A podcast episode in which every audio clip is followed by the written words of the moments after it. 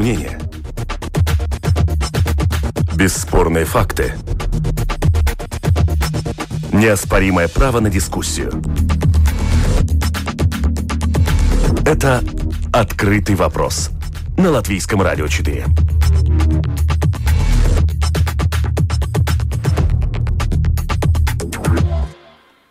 Здравствуйте, уважаемые радиослушатели! В эфире программа Здравствуйте, уважаемые радиослушатели. В эфире программа «Открытый вопрос». Сегодня проведу ее я, Ольга Князева. Мы будем говорить о налоговой системе страны. Почему мы об этом будем говорить? После того, как в силу вступила июльская мини-налоговая реформа такая, президент страны Эгил Левиц, изучив все это дело, сказал, что Министерство финансов стоит создать рабочую группу для оценки необходимости изменений налогов для самозанятых и работающих неполный день работников. Почему? Да потому потому что новая система показалась ему слишком сложной, она и вправду непростая, довольно сложная, но вопрос в другом. Почему у нас налоги меняются так часто? Это правильно с точки зрения экономического развития? Как строится налоговая система в государстве? И почему у нас налоги такие, какие они есть? Ну, сформулировала я тему нашего открытого вопроса так. Частая смена налоговой политики во благо или во вред. Продюсер выпуска Валентина Артеменко, оператор прямого эфира Уна Лейман. И, дорогие радиослушатели, шлите ваши вопросы участникам дискуссии. Нажимайте lr4.lv, написать в студию, пишите вопросы, я ваши увижу. Представлю своих гостей. Дана Резница Озела, экс-министр финансов. Здравствуйте, Дана. Добрый день. Карлис Кетнерс, профессор Высшей банковской школы. Здравствуйте, Карлис. Добрый день. Добрый Арвил день. Сашеранс, депутат Сейма, экс-министр экономики. Здравствуйте, господин Ашераданс. Добрый день. Итак, давайте начнем. Э, времени не так много. Дана, попрошу вас оценить реформу, которая сейчас введена. Я бы не сказала, что это такая полноценная реформа, но это такая мини-реформа, которая оказала влияние на достаточно большой круг людей. Такой же вопрос будет господин Ашараденсу после того, как ответит Дана. Пожалуйста. Да, добрый день еще раз. Э, но главная оценка этих изменений в налоговой, налоговой системе я уже давала и несколько раз. Э, в прошлом году, в конце года, когда рассматривали законопроекты в парламенте, даже если умысел хорош э, со стороны правительства, что есть и аргументы, конечно, это намерение защищать, защищать тех людей, которые малень, у которых маленькие зарплаты, и постараться внедрять систему такую, чтобы у них была и пенсия, и социальная защита при необходимости, но совсем неправильное время для внедрения такой, такой системы, так как это предусматривает повышение налога, налогового, налогового платежа для самых э, малообеспеченных э, частей э, нашего общества. И очень хаотичная система была сделана без необходимых дискуссий, без необходимых подсчетов и анализа. Даже в последний, в последний момент через «не могу» еще старались что-то исправлять, понимая, что не все важнейшие вопросы были продуманы. И мы видим, что так и есть, что с 1 июля, когда система вступила э, в силу, э, очень много недостатков, недостатков э, выявляется. Видим компании, которые, например, уже когда ищут своих новых сотрудников, указывает, что они э, хотят э, найти э, пенсионера или студента, так как к ним не, не, а, не, относится, да. относится новая система по минимальному взносу социальному, социальному мы видим, что и в сфере культуры работающие, которые, которым предложила правительство, что будет и компенсирующие механизмы до сих пор не получили финансирование. Тысячи людей получило письмо, что из-за э, ну, необъясняемых э, причин э, денег на программу пока что нету. А люди же должны сегодня кормить свою семью, должны планировать, как они будут э, оплачивать свои счета. То есть, э, ну, видно, что подготовка была очень слабая. Вот мне странно это слышать на самом деле, потому что я помню, что в заседаниях Кабинета министров еще пару лет назад господин Рейерс был настроен решительно. Он там говорил такими жесткими фразами, что вот те, которые сейчас сегодня не платят социальный налог, они обкрадывают своих родителей даже, которые недополучают какие-то пенсии. Господин Ашираденс, ну, ваше мнение, вы будете защищать, наверное, нынешнюю принятую налоговую реформу? Да, да. А, это понятно. Но э, мы всегда можем говорить, что это не вовремя и и это недостаточно э, дискутированная реформа, но могу сказать, что даже э, кабинет э, Мариса Кучинского хотел принять такую же реформу. В последний момент испугался, не принял, и она была даже хороша для министра того времени министра финансов, так, так что мы были очень близки для принять ее. А, это очень старый вопрос, он очень э, долго дискутировался, и суть этого вопроса в том, что более чем одна четверть, э, скажем, работающих э, э, не платят по разным причинам социальный налог. И вопрос здесь не, скажем, увеличение доходов гос, госказну, а здесь вопрос в том, что эти люди социально не защищены. И очень важно, это вы опять это увидели в ситуации, когда был кризис, и когда ну, было необходимо помочь людям, которые потеряли доходы, видели, и первый признак был, который был логичен, конечно, помогать, помочь тем, которые э, добросов, то есть добросовестно платили налоги. Мы видели, что режимы, которые были, э, то есть э, не делали никакого социального накопления. И э, на сегодняшний день э, здесь вместе задать вопрос, ну, э, как это может быть, что более 200 тысяч э, минимально социально не защищены? Минимальный социальный взнос, это, э, это не говорит о том, что здесь люди будут получать какую-то огромную пенсию. Это пенсия 130 евро, это минимум, минимум. И мы говорим о современной Латвии. Э, так что менять эту систему было необходимо.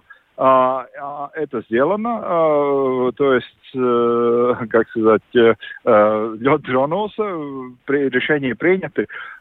И, конечно, есть вопросы, которые должны решаться. И, и здесь, ну, самый комплексный вопрос это, конечно, темы, которые, людьми, которые работают в разных местах по по по полуставке, да по полуставке и меньше часов, я думаю, это система культуры и э, то есть ресторанная, э, ну, то есть общепит и так далее.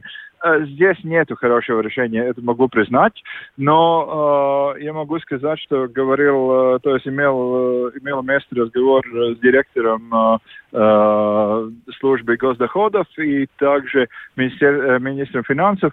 Э, они, э, оба министерства тщательно следят за том, как ситуация развивается, э, создана рабочая группа.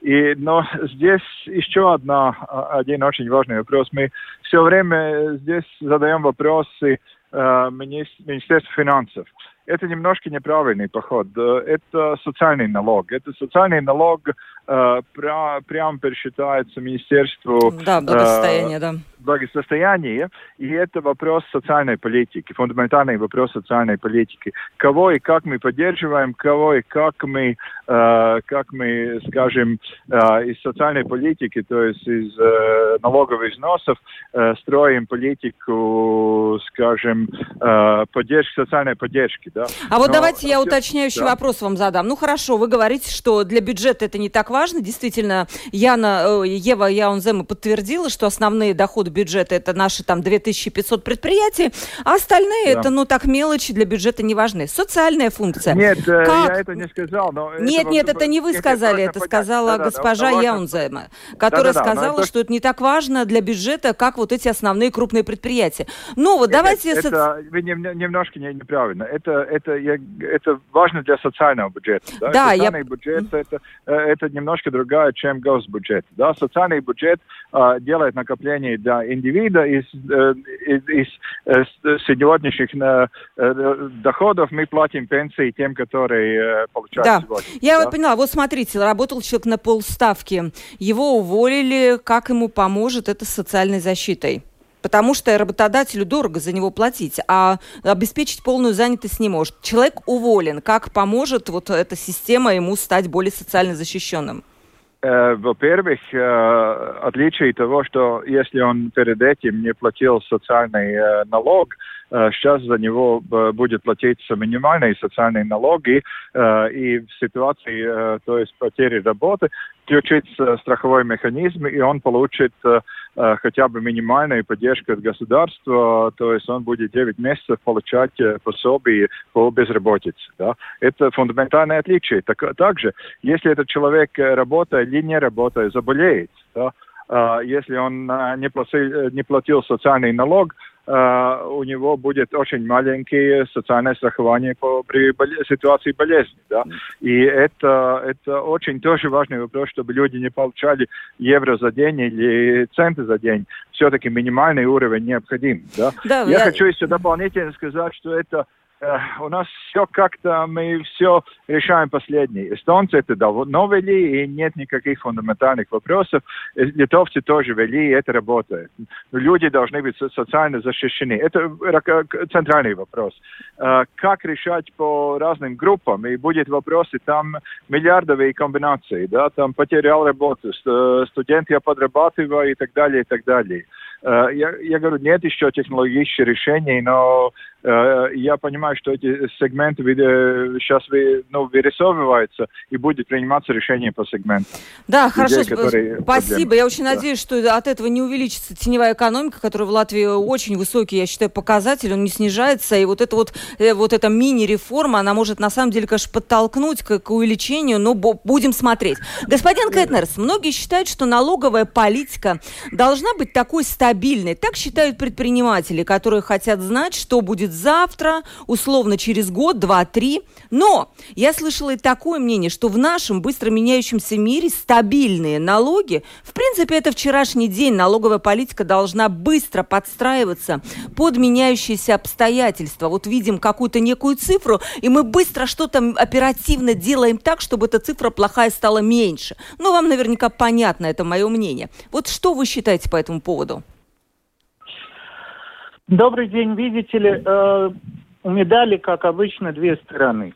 Первая сторона – налоговая политика как стратегия, налоговая политика как стратегическая цель. Э, если мы возьмем Латвию, то стратегия и стратегическая цель особо не менялась с 90-х годов. Мы, в общем-то, ориентируемся на косвенное налогообложение – ну, можно упомянуть последнюю реформу подоходного налога с предприятий, но опять же дискуссия о том, что надо ввести так, как в Эстонии были, начиная с конца 90-х, когда в Эстонии начали дискутировать вопрос о нулевой, так называемой нулевой процентной ставке подоходного налога с предприятий стратегическая цель у нас как не меняется.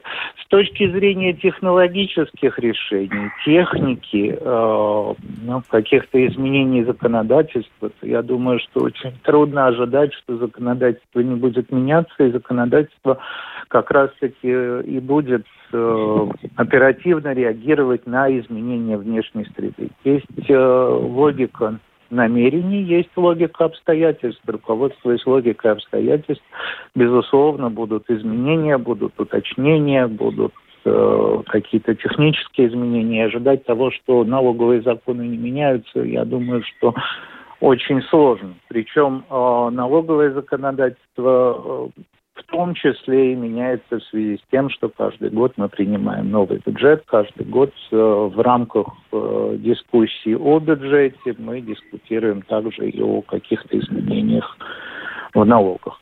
Что-то в налоговой политике будет меняться под влиянием э, глобальных изменений. Ну, например, э, министры финансов дискутировали по поводу корпоративного налогообложения в этом году. Значит, один из трендов э, ближайшего времени будет изменение корпоративного налогообложения. Зеленый курс налогообложения, связанный с охраны окружающей среды, зеленым курсом, э, льготы на зеленые инвестиции тоже как одно из И определение минимального что уровня что зарплаты тоже, да, добавлю, что это тоже европейский сейчас вопрос. Э, ну, что-то будет появляться таким образом, как и э, минимальная заработная плата, минимальная ставка подоходного налога с предприятий, что-то будет появляться в качестве дополнительных каких-то условий, например, при при э, дискуссии о общей налоговой базе Европейского Союза один из вопросов – это льгота на исследование и развитие, Research Development Tax Incentive. А, то есть а, вопрос многослойный. Есть э, какие-то влияния, на которые, безусловно, авторы налоговой политики должны реагировать незамедлительно. Есть какие-то стратегические цели, как, например, с чего мы начали сегодняшний разговор, это изменения в социальной системе социального страхования. А является ли целью обеспечения минимального уровня а, социальной защиты или не является? Идем мы по очень либеральному пути, где каждый отвечает сам за себя, или мы все-таки идем по такому европейскому пути коллективной ответственности, коллективной солидарности.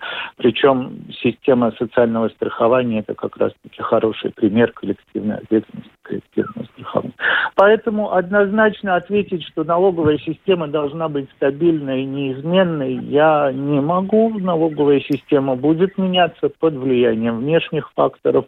И даже э, те же самые технологические решения налогового администрирования, что-то меняется, появляется цифровизация, например, появляются какие-то другие э, аспекты угу. на которые, естественно, законодательство должно реагировать, и, естественно, оно должно уточняться. Господин наш Раденс, вот к вам тут прям какая-то вал вопросов. Самый, знаете, какой популярный от наших слушателей, они уже прислали кучу вопросов. Что будет с настоящими полуставочниками, то есть теми людьми, которые работают на полуставке? Будет ли принципиально как-то меняться то, что работодатель должен все-таки платить полный э, налог за этих людей, потому что тут вот читатель, э, слушатель наш пишут, пишет, что работодатели сейчас очень недовольны этой системой. Они фактически не знают, где работает человек на второй работе или на третьей. И просто увольняют таких людей. Вот ваш такой короткий комментарий, да. Э, я уже, когда, я первый, когда первый раз включился разговор, я сказал, что это одна из э, проблем нерешенных э, на сегодняшний момент частично занятыми рабо работающими, работонанимателями. А, и это, по-моему, тоже президент наметил в своей, э, своих э, комментариях насчет налоговой реформы, что этот вопрос должен решаться. И э, я понимаю, что это и, скажем, фокус работной, рабочей группы, как решать эту проблему. То есть, мне кажется, технологически это сегодня решаемо, ну, это вопрос от э, вопрос э, э, гос, го, службы госдоходов, как позволяет ли им технологии этот вопрос решить и, и, и сделать, э, сделать нормальную систему учета, учета и и, и то есть учета и выплаты, то есть учета и, и uh, нормальной, то есть нормального налогообложения, нормально соответствующее налогообложение. Но опять возвращаясь к тому вопросу, что здесь центральный вопрос тому, что мы всех тех, которые э, работают, должны прийти к ситуации, что они получают социальную, э, социальную э, защиту хотя бы ми- на минимальном уровне. Да? Uh-huh. Это цель всего. Так что будет первый этот фактор смотреться, второй, как технологически это решать и То есть, конечно, это несоответственно ставить налог не на заработанные, ну, не, не на заработанные деньги. Да? Так uh-huh. что это такая сложная, э, комплексная ситуация, но я понимаю, что решение здесь будет искаться, да. Э, на вам вопрос. Вот на ваше именно кресло министерское пришлась самая большая, мне кажется, налоговая реформа, 80 изменений было. Э, скажите, кто у нас вообще это все придумывает? Кто сидит, эти умные люди, разрабатывают эту налоговую политику? Кто решает, что вот это надо, это будет работать? в Латвии, а здесь лучше пока не надо. Кто, кто эксперт этой налоговой политики? Если сотрудничество, опять же, с президентом, с какими-то другими, понятно, что есть социальные партнеры, с ними советуются, кто еще? Как это проходит? Я немножко вот э, вы, вы затронули очень важный вопрос э, про стабильность налоговой системы и про динамику. Я, я бы хотела, что должно, э, я хотела сказать, что должна быть комбинация обеих, потому что очень важно, чтобы стабильность была, чтобы перед тем, как трогать налоги, была проведена хорошая, тщательная работа и анализ.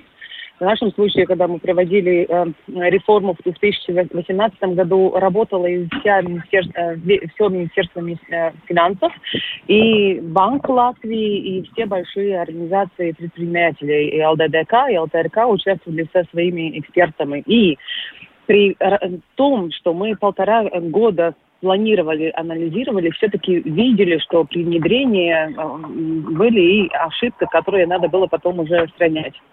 В этот раз, мне кажется, э, очень легкомысленно правительство подошло к э, налоговой реформы, и тщательная работа не была проведена. Вот сейчас тоже очень странно слушать господина, моего коллегу, бывшего Аши Раденко, что в середине лета он говорит, что да, наверное, надо будет э, э, сделать рабочую группу, так как президент попросил, и мы сейчас будем фокусироваться на вот эти вопросы, которые не работают по, по неполным ставкам. Но эта ситуация была легко прогнозируема уже в конце прошлого, прошлого года. Даже мы, как оппозиция, мы указывали на все возможные риски и просили уже тогда давать решение. Ну, а чем тогда занималось полгода правительство, Министерство финансов и, и остальные коллеги? Ну, а, оказывается, просто ждали лета и отдыхали. И да, но у нас же ковид, мы же боролись с ковидом все это время. Вы забыли? Конечно, было не до все этого. Время, все время боремся против кого-то, не за кого-то и что-то. И это неправильно. И ну, наоборот, если мы думаем и о динамике налоговой э, системы, да, когда кризисная ситуация, то э, налоговая система тоже должна динамично э, реагировать. Но в данной ситуации она динамично реагировала не в правильную сторону. Обычно, когда мы видим кризис, мы снижаем или должны, должны снижать э, налоговые, налог, налоговое бремя. Например, в те отрасли, которые э, пострадали больше всего, ну, например, ресторанный бизнес, э, туризм, я поддержала даже снижение подоходного налога на этот период, несколько лет, когда пока они уже смогут ну, понять и получить, что, что будет дальше, и стабильность получить. У нас правительство сработало, но то, но, то есть против всех теорий, которых мы, мы знаем, и которые просто легко и понять, что во время кризиса поднимать налоговое бремя, даже если мы это называем социальными взносами, просто неправильно. И отменять такие налоговые режимы, как патентные взносы или сделать, непривлекательным режим, режим микропредприятий тоже неправильно. Если бы не было таких режимов, вот в этом году надо было бы их придумать. Господин Ашераденс, почему вы сработали так неправильно? Ну вот столько критики в ваш адрес. Действительно, в кризис, ну зачем так людям палки в колеса? Ну, это такая дебата позиции оппозиции. Также я мог спросить, когда были хорошие времена, почему эта реформа не была произведена. Тогда был все, все, как сказать, все условия, чтобы это делать. Но я хочу сказать, что кризис сам выявил этот, эту ситуацию. Если помните, когда начали, начали выплачивать пособия, да, это основывалось на социальных взносах. И это честно, да, то есть если ты больше взнос налоги, тебе больше помогли, да. Э, было очевидно, что очень большая часть жителей просто э, не платят эти налоги, им просто нечего выплачивать. Да? Тогда правительство среагировало и начало просто платить, можно сказать, на душу эти пособия. Да? А, и э, все-таки это было понятно в этой ситуации, чтобы и мы видим, что эти циклы кризисов, они, ну, они могут повториться опять и опять. Да? Все-таки правительство решило э, шаг за шагом вести это социальное страхование, чтобы мы могли систематично помочь людям, да? а не так, как это было хаотично. Но займы не будут, не будут, не мож, не будут вечными. Да? И, э, то есть мы подготовились, э, можно сказать, к следующему циклу, но все-таки, чтобы состав, сама система социальной защиты, которая эффектив, очень эффективно работает для тех, которые э, пострадали во время кризисов, э, чтобы она смогла сработать в этой ситуации, но не, нам не надо было занимать деньги на наружных рынках. Так, мы вернемся буквально через секунду, и уже будет вопрос к Арису, Кэтнерсу. Секундочку подождем.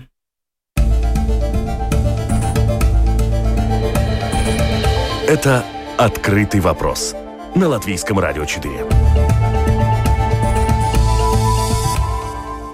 Открытый вопрос. Мы говорим о том, как строится в нашей стране налоговая политика, какой она должна быть, чтобы люди и бизнес платили налоги, не уходили работать в тень. И самое главное, мы сейчас очень много говорим о социальном налоге. А теперь моя любимая тема – философские рассуждения о налогах. Господин Кеттерс, это к вам, вы как налоговый эксперт. Понятно, что наши люди, да и все другие, наверное, хотят жить как в Скандинавии с огромным уровнем социальной защиты, но при этом скандинавские налоги им не нравятся. На ваш взгляд, кто мы? Либеральное государство, которое минимально должно вмешиваться в бизнес-среду, иметь маленькое налоговое бремя, как говорится, плывите сами. Или же мы государство благосостояния, которое активно вмешивается в предпринимательскую деятельность, имеет крепкие социальные программы, ну и, соответственно, высокие налоги. Мы понимаем, где мы находимся. Господин Кетнерс. Я боюсь, что нет. Это у нас хронически. Многие годы мы дискутируем о том, что надо увеличить расходы бюджета на ту отрасль, на другую отрасль, ввести одну программу, другую программу. Надо финансировать так, как во Франции, так, как в Швеции, так, как в Дании. И э, параллельно тому э, налоговые поступления у нас, в общем-то, на таком ну, скажем так, чуть выше Соединенных Штатов Америки, чуть выше Мексики, э, если мы смотрим в релятивных показателях, конечно, в процентах от ВВП. И, э, соответственно, у нас возникает такой небольшой перекос. С точки зрения налоговых поступлений мы внизу списка и мы, соответственно, с точки зрения налоговой нагрузки, ее создаем через э, косвенное налогообложение и через налогообложение заработной платы, где основная нагрузка у нас идет на официальную заработную плату, то есть э, носителями нагрузки являются э, большинство, получающее в среднем медиана, это будет 1200, 1300 или где-то так. А расходная часть мы всегда смотрим, что нам бы надо было бы э, следовать опыту Северной Европы. При этом мы э, немножко можем пофилософствовать еще на тему того, а что же является генератором налоговых поступлений. Упомянутое э, интервью госпожи Яунзена было именно о том, что реальными генераторами налоговых поступлений у нас являются 2000-3000 налогоплательщиков. При этом, если мы возьмем списки больших налогоплательщиков, мы там обнаружим а, розничную торговлю о, топливом, мы там обнаружим Риме, мы там обнаружим Максимум. А, это как бы ну, такой вопрос э, структурной политики и экономики, как она выглядит, кто является генератором. Генератором является внутренний спрос, генератором является внутреннее потребление.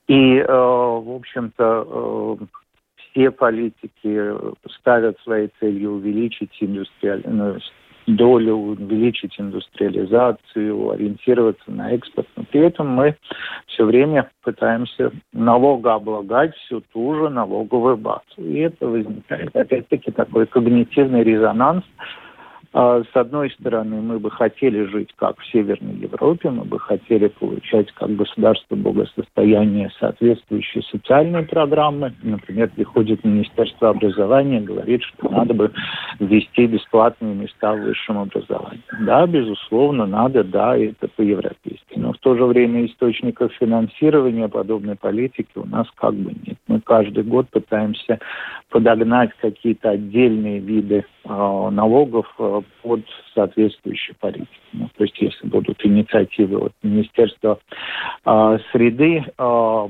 по э, окружающей среде, то будет подгоняться, соответственно, налоговая база через налог на э, природные ресурсы. Ну и э, мы там, где мы есть. Я бы не мог сформулировать четко, что мы придерживаемся либеральной позиции, что все выплывают как хотят, потому что в тот момент, когда наступает кризис, и кризис это очень хорошо показал, э, все стремятся получить поддержку от государства.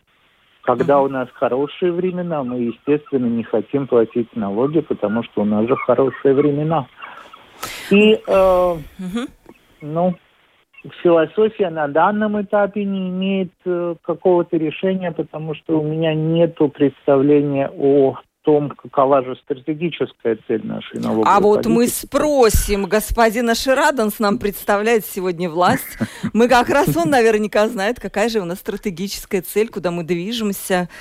ну? Ну, сейчас могу сказать, что, э, ну, если мы пошли, пошли в такую философскую часть, уже дискуссия, философская такая сторона дискуссии пошла.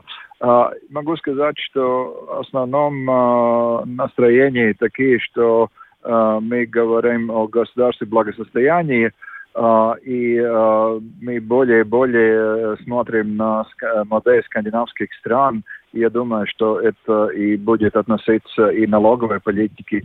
Все, все-таки налоговая политика должна покрывать, э, скажем, э, социальный, э, модель социального страхования, которая должна работать и самостоятельно, и долгосрочно.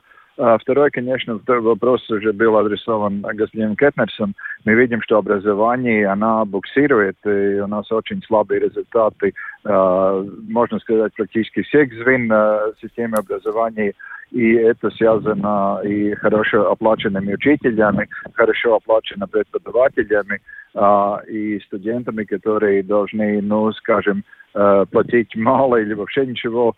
А, и это второй вопрос. Третий, конечно, будет вопрос, мы видим э, стремительное продвижение в ситуации медицины. Да? Тоже мы хотим, э, чтобы мы налоги не платили, но здравоохранение мы хотим видеть на, скажем, ну, как минимум на среднем уровне. Да?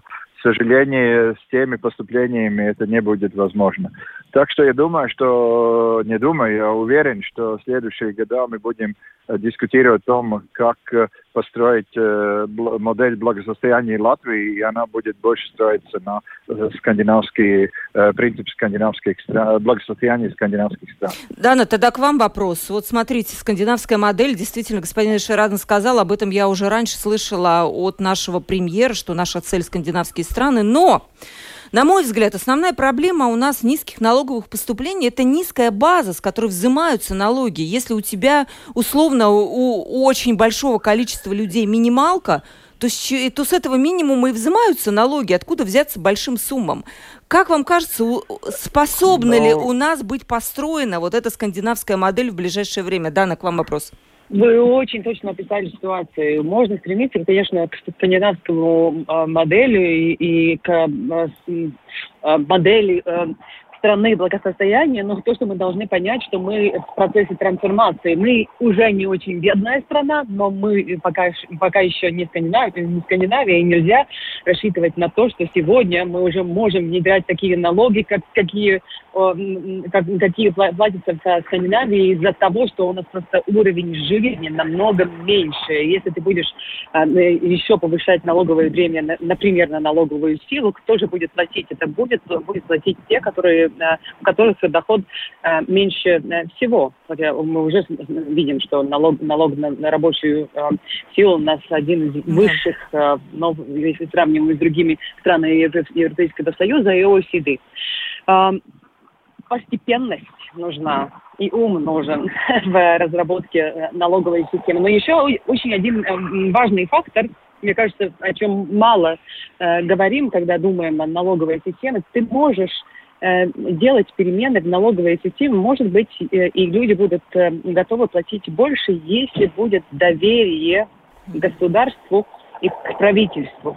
В той же самой э, Скандинавии мы видим, что уровень коррупции, уровень э, теневой экономики намного-намного ниже, чем в прибалтийских странах и в Латвии. Там правительство своему доверяют, и они знают, что если я дам свой евро государству, государство умно э, им распределится что не является ситуацией в Латвии. Если мы хотим, чтобы люди были готовы платить больше, мы должны резко повышать доверенность э, к государству и к правительству. А для этого нужны умные люди и умные решения. Не так, чтобы один ход вперед, два обратно каждый день. Так доверенность не, не создать. Господин Шарадин, согласна? Э, да, но... Я слишком как-то на вас Нет, нет, это все на меня, да. Хорошо, нет, нет, э, согласен, э, последняя высказанная точка зрения, конечно, платеж налогов, это это, конечно, вопрос доверия, но и согласен с тем, что, скажем, жители, которые ну, живут на минимальных доходах, там больше ну, повышать налоговое время, время, время невозможно, а наоборот, оно должно сниматься. Я хочу сказать, что здесь два очень важных шага. То, что правительство сейчас решило, эта реформа, было то, что две трети э, жителей, э, работающих жителей платили э, налоги, социальный налог, одна третья нет. Э, сейчас эта ситуация выровнена, и Uh, и мы жили в той ситуации, где одна третья платила очень высокий налог, одна третья практически нулевой. И uh, когда мы говорим о данных, тогда всегда оцениваем ту часть, которая платит. Но если мы бы в то же время одна третья жила вообще при нулевом практически режиме. Uh, но выровнение этой ситуации даст возможность снять, снизить Э, то есть бремя социально, социального налога, и особенно это должно решаться социально ответственно для тех, которые меньше налогов.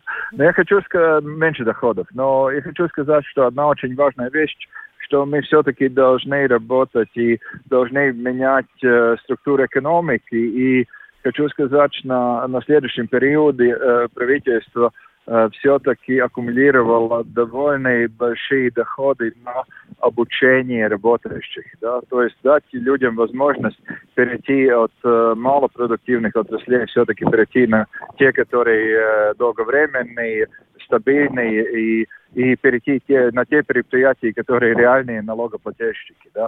То есть дать да, возможность знаете... им расти и и это, это очень важный вопрос. Да, это просто... важный вопрос, это вообще отдельная тема. Вот тут недавно да, да, я да, буквально да. прочитала, что у нас план-то по э, индустриализации не выполнен. Этот план был большой, цифры не достигнуты. Хотя, кстати, программа-то была хорошая. Карлис, вам последний вопрос.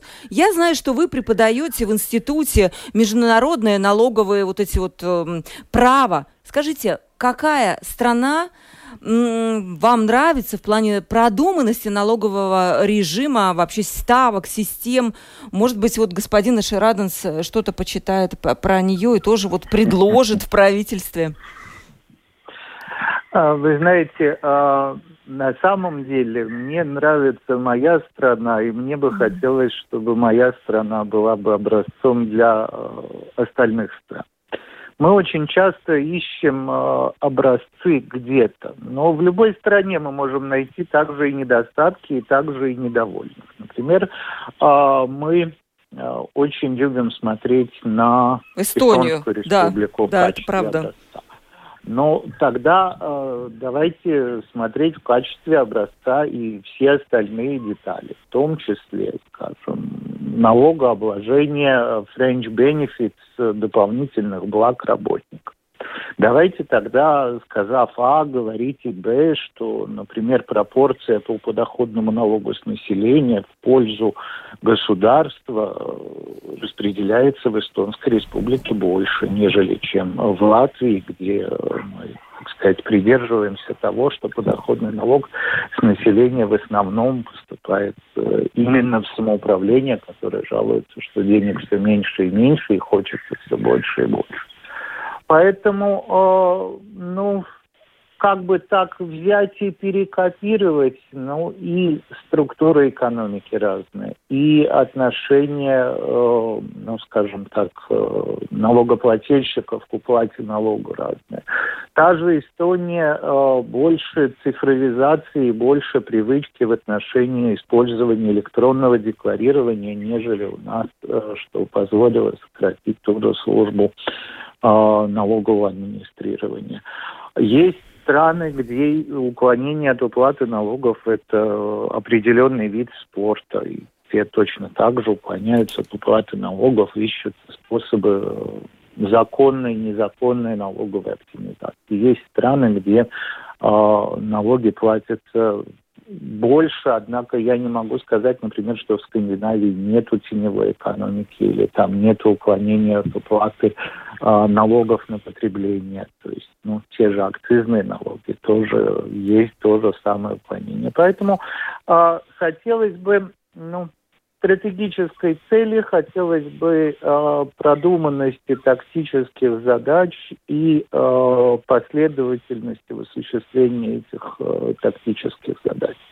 То есть, если мы выдвигаем, скажем, цель поддержать малоимущих, да, мы идем эту цель. Но тогда мы не пытаемся одновременно осуществлять другие цели. Мы не пытаемся одновременно выполнять другие тактические задачи. Ну, все остальное технология на самом деле в налоговой политике все когда-то было, все когда-то было придумано, все когда-то было успешно забыто и все когда-то успешно было введено повторно. Да, я напомню, так? что есть еще такое выражение, Черчилль уже не помню, кто сказал, есть две неизбежные вещи, это смерть и налоги, поэтому налоги никуда не денутся, дорогие товарищи. Тут вот нам предлагают, нельзя ли, слушатель наш пишет, отменить все налоги, и тогда наступит счастье. Нет, дорогой слушатель, так не, не делается нигде, везде существуют налоги, и поэтому э, платить их все равно придется. Другой вопрос, по каким ставкам, справедливы они, несправедливы, и несут ли они развитие для нашей экономики. Время передачи подходит к концу. Сегодня мы говорили о том, как должна строиться налоговая политика, какой она должна быть в идеале, и что нам нужно еще до этого идеала сделать, куда стремиться, что поправить, что переправить. С нами были э, гости, которые, я считаю, прекрасно рассказали нам об этой теме. Это Дана Резницы-Озола, экс-министр финансов, госпожа э, Резницы-Озола. Спасибо за участие в передаче. Спасибо. Карлис Кетнерс, профессор Высшей банковской школы. Спасибо, Карлис, за участие в передаче. Спасибо, всего доброго. И Арвел Саша Раденс, депутат Сейма, экс-министр экономики. Спасибо большое э, за участие в передаче. Извините, если как-то к вам было больше острых вопросов. Нет, все в порядке. Спасибо большое. Да, спасибо. Программу провела Ольга Князева, продюсер выпуска Валентина Артеменко, оператор прямого эфира Уна Леймане. До новых встреч.